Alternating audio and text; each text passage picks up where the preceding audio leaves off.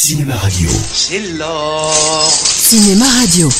L'or de se réveiller. La bande originale de votre vie. Il en manque une. La bande originale de votre vie. Je l'aurai. Il est parti. Je l'aurai. Mon Dieu.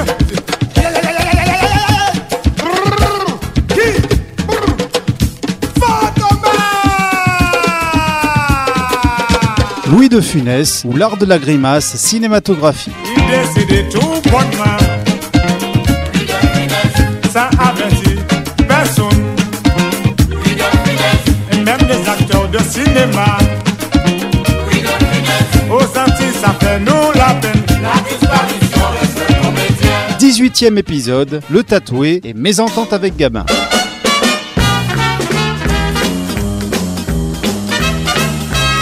Le 30 septembre 1968 sortait son deuxième film de l'année, à savoir Le Tatoué, réalisé par Denis de la Patelière. Avant de parler du prix du Modigliani, il faudra m'acheter tout ça. Elles sont invendables. C'est justement pour ça que je veux vous les vendre. Elles sont horribles. Elles sont hideuses. Ça, je peux plus les voir. Alors c'est pour ça que je vais vous faire un prix. Demain, un prix. 150 millions. Jamais. Allô, vous m'entendez? Passez-moi en priorité Bernheim de New York. Ah non, pas Bernheim. Alors 150 millions. 160. Vous avez déjà dit 150. 170. Mais écoutez, 180.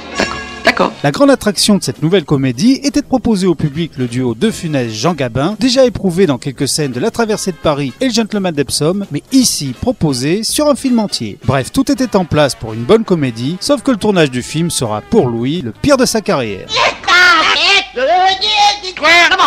Mais c'est mon rat. La nuit, il est nerveux. Oh, monsieur de Montignac, j'ai peur. Ah, alors là, je vous comprends. Parce que dans ce film même, Cunégonde de Montignac se donna à un templier, son père les surprit et les égorgea comme des gorées à la place où vous êtes. Ah, bah, je vais dormir dans la voiture. Eh ben, à votre aise. Si vous voyez du sang couler des voûtes, c'est celui des hérétiques cathares. Bon, bah là, je reste avec vous. Alors, silence. Foutez-moi la paix et dormez. L'acteur joue ici un antiquaire à Proguin qui découvre un jour qu'un vieil homme, ancien légionnaire, s'était fait tatouer dans sa jeunesse un dessin par l'illustre Modigliani.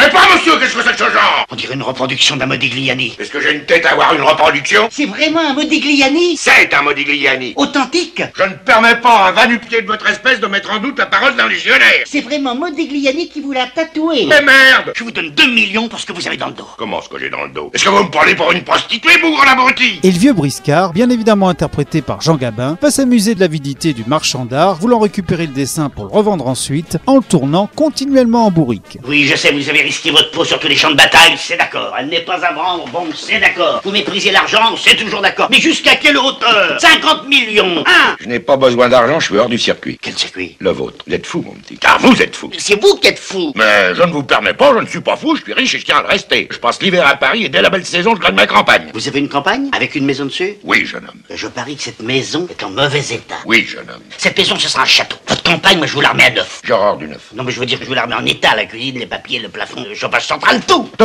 Et alors, en échange, vous me signez ce petit papier, c'est pour le tatouage. Je ne signerai que quand les travaux seront commencés. Vous n'avez pas confiance en moi? Non, parce que vous êtes fou. La conception du tatoué fut compliquée depuis le début. En effet, l'écrivain Alphonse Boudard, à qui l'écriture du scénario était confiée, finira par lâcher l'affaire. Cependant, le réalisateur était contraint par la production de commencer, malgré tout, à tourner. Il faut dire que le planning de Funès étant complètement surchargé, il était donc hors de question de reporter le tournage. Dites, vous ne seriez pas un entrepreneur en maçonnerie pour faire des maisons ici? Pellet.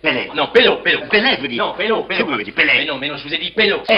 Pellet. Pélo. Oh, Pélo. Ce qui fait que l'équipe, n'ayant que le début du scénario à se mettre sous la dent, va être contrainte de tourner le film dans l'ordre chronologique de l'histoire. Le scénariste dialoguiste remplaçant, Pascal Jardin, père d'Alexandre, le romancier psychopathe, était chargé d'écrire le reste du film sur le tournage, donnant au réalisateur ce qu'il devait tourner le jour même, à savoir les pages qu'il avait rédigées la veille. Bon, écoute, mon petit coco. Alors d'abord, je ne suis pas ton petit coco, je suis le petit coco de personne. Est-ce que j'ai une tête de petit coco? Comme tu veux. Ah oui, justement, au sujet de comme tu veux, je voudrais te demander de ne plus me tutoyer. Pourquoi? Parce que dans un ménage comme le nôtre, qui a acquis une certaine aisance, on ne se tutoie plus. Plus jamais.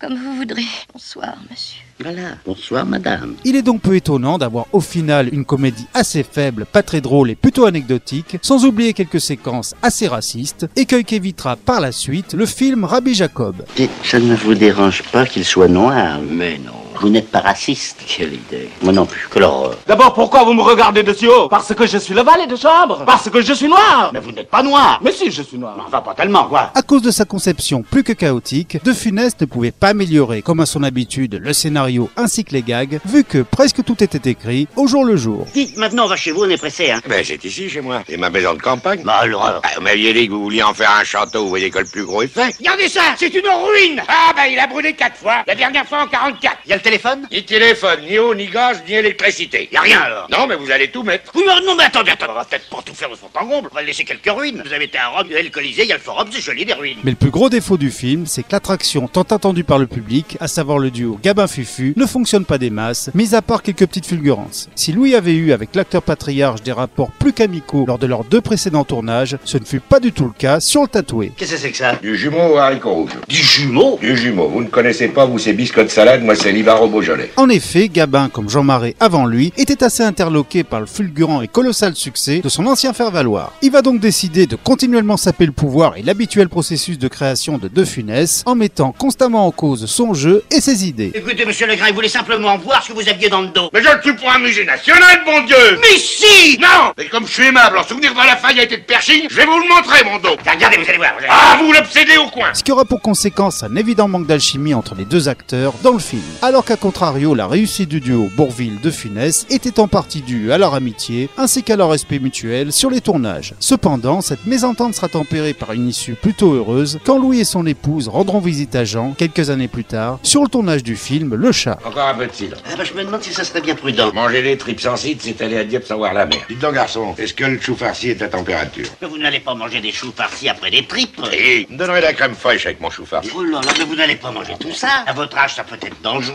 Mais j'ai toujours vécu dangereusement. Vous ne savez pas vivre, mon petit. Il n'y a que votre argent qui vit. Vous, vous êtes un fantôme. Oh bah le fantôme, il vous dit merde, hein. Ah bah dites donc, il y a eu progrès. Vous allez voir. Hé, hey, ça vient le Beaujolais. À sa sortie, le tatoué sera comme d'habitude un honnête succès, sauf que le public, pas dupe de la qualité du film, sera un peu moins présent que d'habitude.